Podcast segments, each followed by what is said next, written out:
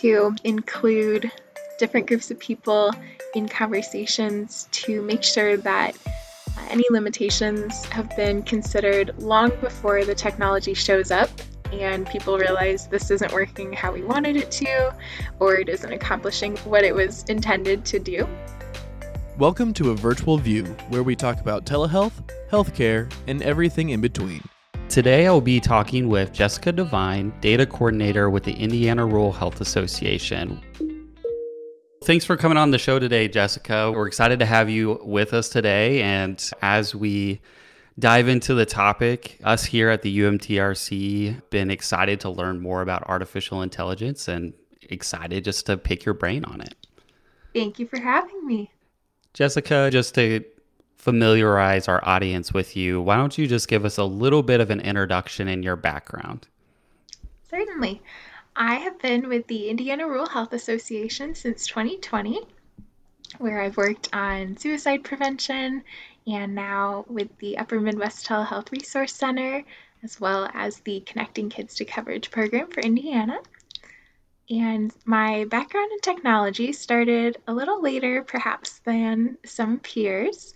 When I was in school before college, I did not think of myself at all as a techie person. And quite honestly, I thought tech was something very cool and I was glad when people like taught me how to use it, but I never thought that I would be a leader with that by any means. And then I went to Purdue University which is very intent on making cutting edge technology accessible for everyone and to cultivate leaders in technology no matter what someone's major was. So, very fortuitously, some of the people with whom I became closest in college were computer science and engineering majors, and they really cultivated my curiosity and my enthusiasm to learn a lot more about the math and technology that goes into a lot of the developments and most importantly, uh, help me realize to how it can impact health, the delivery of healthcare and virtual care, and improving quality of life for people. And that was re- really what really sealed my interest in that and encouraged me to dive much deeper into that with coursework in college. Yeah, absolutely. It was great to see you got that early introduction to technology and how that's shaped your career path as you've gone along. You talked a little bit about your interest in technology in general. Where did some of your interest in artificial intelligence come from? Absolutely. That in particular came during an internship when I had the opportunity to be at a hospital that has a world class computational biology department. And while I was there, some of my fellow interns who were working on machine learning and artificial intelligence projects told me a little bit about what they did and what they were working on and how that was impacting human health. And I thought that was so fascinating. And so I asked as many questions as I possibly could. And when my fellow interns ran out of answers, they invited me to speak with their supervisors, who very kindly indulged my curiosity and answered my questions and taught me more and more about that. So, artificial intelligence in particular kind of rose up as an interest for being something that already has immense impact on our daily lives and will continue to have even more impact. Yeah, it's good to hear how you had the opportunity just to get some of that frontline experience, let alone just knowing theoretically how it works, but being able to see some of those applications firsthand. And correct me if I'm wrong, but that internship you did was with Riley Hospital, correct?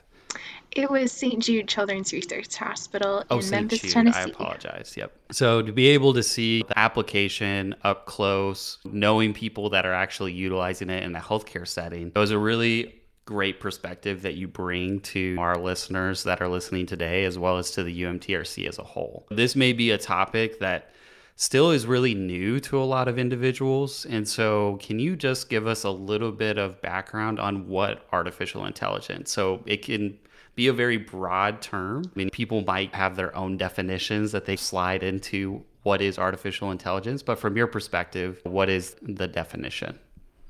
In a very broad sense, for applying to every area of artificial intelligence, it's instructing machines how to learn So, the artificial aspect of the intelligence refers to machines are capable of learning similarly to how humans do, but humans alone have the empathy and the compassion to be able to differentiate what information we're taking in and to notice nuances between different information.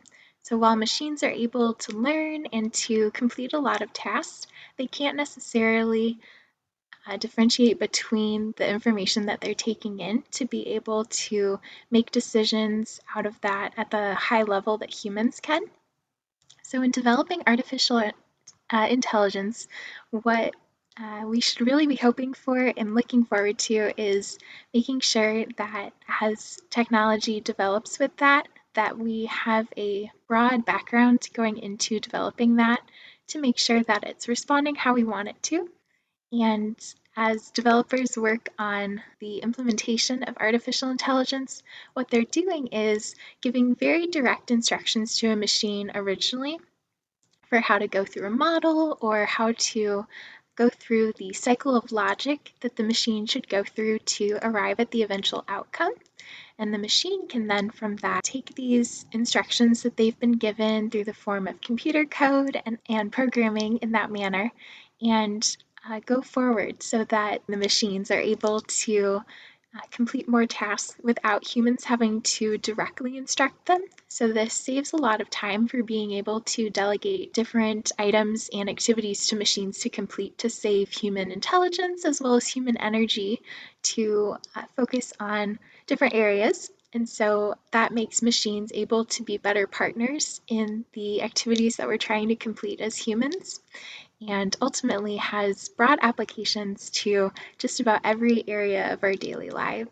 Yeah, one thing that you said that sticks out to me and when it comes to artificial intelligence is it gives the opportunity to just be able to work with machines in order to automate tasks to just be able to save uh, time for the individuals who are doing the work, as well as just increase their capacity to be able to take on other things. Boiling that down is artificial intelligence is really just created to make our lives easier or to make things more efficient. And so when it comes to that, what are just a couple examples of how artificial intelligence has been utilized in healthcare?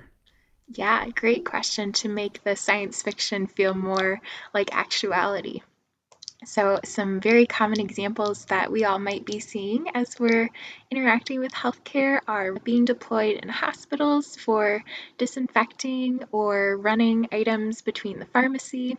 So, these are some very simple uh, activities that can be delegated out to the results of artificial intelligence and some other technological developments to be able to spare nurses or other humans and uh, have fewer items on their to do list, as you said, to really improve uh, their quality of life and be able to not even necessarily always take on more, but sometimes just to spare a little more time for rest, because that's certainly very important for everyone's. And specifically within virtual care, artificial intelligence is being used with different aspects of receiving information from patients. So it's being used to help speed up the process of collecting identification and some of these pre-registration forms that patients might need to fill out. It's also very important with uh, note taking as well as closed captioning to help improve accessibility with virtual care and other applications online as well. Uh, so these are some of the most common and I think, especially with the imaging, is an area that we'll see grow in the very near future as the capability to collect images grows, as well as to be able to transmit that and increase the speed with which patients can get answers from their providers, as well as increase the accuracy to support the providers in doing the analysis of these images to make sure that the providers are able to go as quickly as they can while still getting the high level of accuracy we trust from our providers. And the patients can then feel even more uh, confident yeah, so there's a lot of different applications, and as we see technology continue to grow, we you know envision that we're just going to see more and more ways that that technology can be utilized. And I do want to touch on a point that you uh, just mentioned slightly earlier of bringing the sci-fi to reality and a lot of times when it comes to artificial intelligence a lot of people will attribute that to to robots and how many sci-fi movies do we have out there that's about the robot that became too intelligent and tried to take over the world? Like i think the will smith movie i robot as like one of the ones that like quickly comes to my mind. And what are some of the misconceptions that people have uh, regarding artificial intelligence? Yeah, as you mentioned, I think a lot of movies can certainly facilitate some of those misconceptions. And so I think the most important one that people are concerned about with artificial intelligence is the fear that artificial intelligence will take jobs away from people, which is certainly something that is very easy to understand why that's a concern, and that should never be the goal. But it's analogous when uh, human culture shifted away from as much of an agricultural society to having more service jobs. It wasn't necessarily that there were fewer jobs available, but rather jobs required different skill sets and offered different opportunities. So, in much the same way with the development of artificial intelligence, it might create many different looking jobs than what we might have been used to previously but it won't necessarily decrease the number of jobs. It'll just change the content, perhaps, and always with the goal of improving quality of life. Yeah, that's a great point. How artificial intelligence really is used to help make processes more efficient, but the end goal isn't to you know replace humans with that. And the example that you provided of how the workforce kind of shift with the emerging technology and you know how we see such a shift now towards tech jobs in general and a lot of those jobs don't require a college degree. They just require being able to know a specific skill set and seeing how that will continue to change over time. But kind of artificial intelligence kind of falling under that realm of where it might change the way that the work is done but ultimately there's still individuals that have to make sure that it's working appropriately they have to manage it. They have to monitor it. Things don't you don't just do it once and that code just works for the rest of its lifetime. And so that's a good point to bring up of just how that skill set changes over time as new technology is developed. Absolutely. In addition to all of the roles that you mentioned, there are also new opportunities with marketing the, intel- the artificial intelligence, as well as monitoring and evaluating, not even just with the machine itself, but how it's interacting with other communities and different areas of the physical space. So, absolutely, many new opportunities with that. Yeah, there's really a world of possibilities as we see technology advance. And one thing I wanted to touch on too is we've started to see artificial intelligence being utilized with telehealth specifically. So, what are some ways that you've seen artificial intelligence and telehealth being used together? They go together hand in hand very well to support a lot of the goals of telehealth and increasing the um, reach of care and improving quality of care while reducing cost. Artificial intelligence can sometimes be seen in machines such as robots, which might make it more visible. But artificial intelligence sometimes isn't necessarily easy to observe because it can be within different programs and different items within computers or smartphones. And so, in that way, with telehealth, oftentimes we might not necessarily see how telehealth is utilizing artificial intelligence, but behind the scenes, it can help increase the rate which physicians are able to go through workflows or other telehealth providers to be able to move with greater speed due to being able to move more quickly through all that they're trying to accomplish. And so, artificial intelligence within telehealth can really help uh, speed up some of the processes and make things more efficient to accomplish the goals that telehealth set out to accomplish in the first place.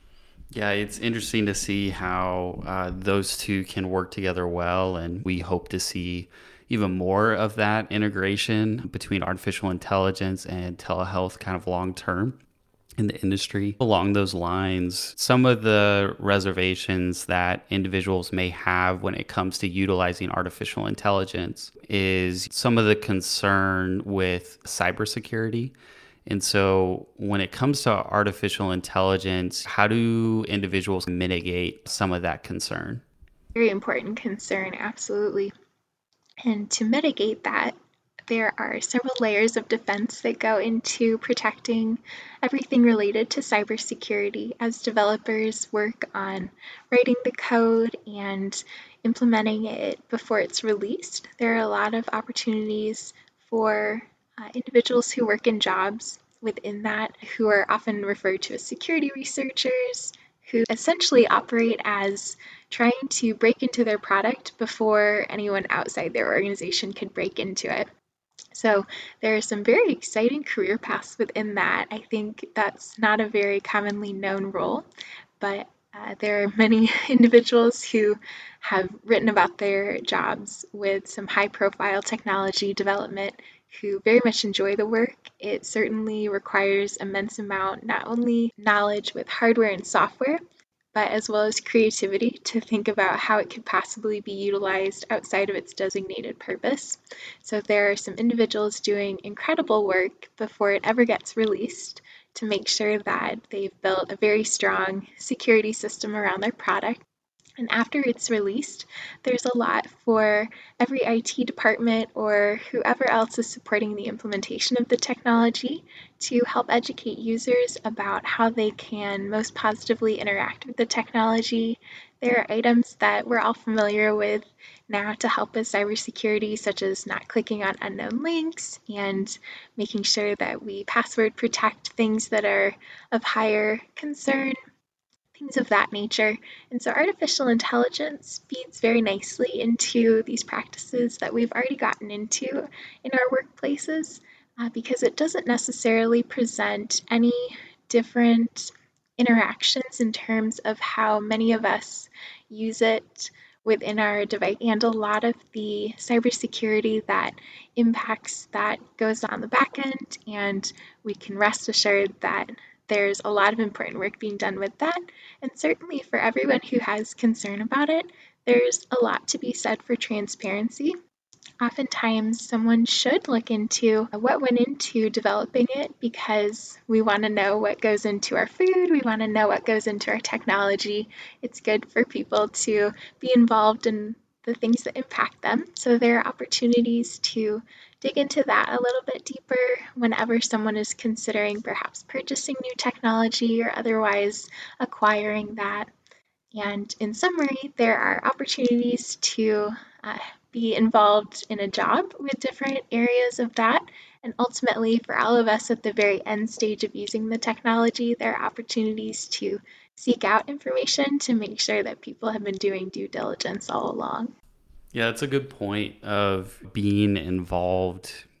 It doesn't mean necessarily being directly involved in the work necessarily of artificial intelligence, but especially if you are a healthcare provider or a healthcare organization and you're looking to implement some of this technology. Some of the misconceptions or concerns when it comes to cybersecurity can be just fear of kind of the unknown. So being somewhat familiar with okay, how does this work? How is this built? What is the purpose of its application? We can alleviate some of those fears um, because it doesn't become this abstract concept. I know the word, I don't really know what it does. And so you're able to really bring that to reality and to interact with the people that were part of the process of building it or implementing it, which I think that's an important point. Yes, I wholeheartedly agree. And I think, especially with the kind of novelty of artificial intelligence being involved with telehealth and with telehealth users becoming more and more familiar with artificial intelligence, I would entirely echo everything you said that it's really helpful sometimes to maybe even just have a conversation about tell me a little bit more about what the intent behind this was or how this uh, might otherwise look and to just gather a little bit more information in a conversational sense. Yeah, absolutely. And that brings up the point of it's important to have staff that would be your point person when it comes to implementing this type of technology and whether that goes from the security standpoint or the actual implementation itself So, what are some of the skill sets of an individual that would do this type of work that organizations that are looking to do this should be on the lookout for? For a staff person who might be a project manager or otherwise the liaison between perhaps telehealth services and the technology development, it would be very useful to look for someone who has experience with some programming languages, perhaps Python or C. And with that, if someone has familiarity with a programming language, it's typically easier to gain familiarity with other programming languages quite similarly to um, spoken languages. The more spoken languages that someone's familiar with, typically the uh, easier it is to then gain exposure to additional. And so, with that, for someone who might serve in a project manager role or, or else in that kind of liaison position, they uh, having familiarity with a programming language would be very optimal. If someone has worked on projects before, typically an individual might have on their resume a GitHub profile, which is a uh, online resource to be able to store repositories of code and data sets and otherwise offer an opportunity to see that person's project history and to know what they've worked on before with technology. So that's a really great opportunity for employers to be able to have a really easy way to see the products that people have worked on previously for hiring someone who would be directly developing artificial intelligence, typically it would be expected that an individual would have coursework with perhaps mathematics such as linear algebra and other higher level math that's used with the computer science coursework to develop machine learning and random forests and neural networks and some other terms that on a deeper level for the computer science describe how the artificial intelligence works. And so, with that, a project manager who maybe knows a little bit about those terms and can speak with the developer to know what those are, how they're working in a broad sense, can help bridge that with perhaps people who might be more healthcare focused or otherwise might not have as much of a technology background to really be able to bridge those conversations and bring everyone to the table to be able to work together on some shared goals. Thank you, Jessica. Yeah, that helps to at least have a little understanding of what you should be looking out for if you are really interested in bringing in artificial intelligence within your organization just to know some of the skills that you should look out for as well as some of the processes to look for to really make sure that that program is built correctly while also collecting some feedback from the clinical staff that are going to be involved with the process as well. They feel like they're heard and you really can get end user um, experience down pat before you actually deploy anything. So I think those are great points. So we've talked a little bit about generally what is artificial intelligence, some of the applications, as well as if you want to hire someone, some of the skill sets to look for. But just for our audience, I'm curious, what are some of the limitations of artificial intelligence that organizations should be aware of? Some limitations to be mindful of with artificial intelligence often boil back down to human interactions and wanting to make sure that the machines are supporting our ability to enjoy high quality human interactions. So, some specific applications of this to be mindful of with the development of artificial intelligence include considering how various individuals might be able to interact with it. As you've mentioned, um, end user is a very important consideration throughout all of development with technology to make sure that it can be utilized and to be utilized positively so, in terms of development, it's critical to include different groups of people in conversations to make sure that uh, any limitations have been considered long before the technology shows up and people realize this isn't working how we wanted it to, or it isn't accomplishing what it was intended to do. And so ultimately, uh, involving people in conversations as early as possible is the best way to address that.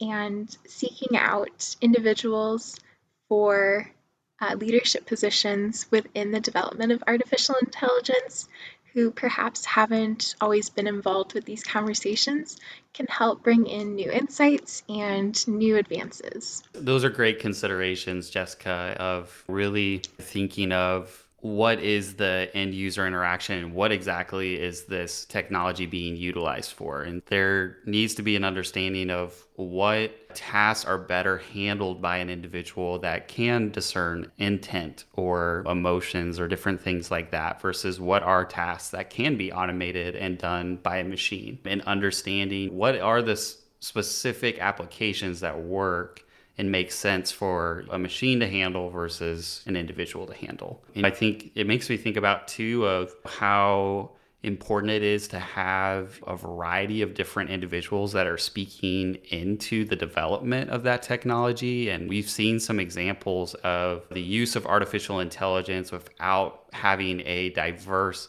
number of people that are providing their input and how that can actually teach a machine to have a bias that the human creator had. One of the big examples of that being facial recognition software that came out that that software was unable to recognize um, the faces of African Americans that are utilizing the technology. And a lot of that was they just didn't get a lot of feedback from a variety of different people and diverse backgrounds when they were developing the software, and therefore it the machine itself mimicked what it was taught. Thank you, Jessica. Yeah, there, we've talked about a wide variety of applications and things to consider when it comes to artificial intelligence. But for a lot of our listeners that may be interested in learning more about the topic, do you recommend any resources for them to be able to just learn more on their own?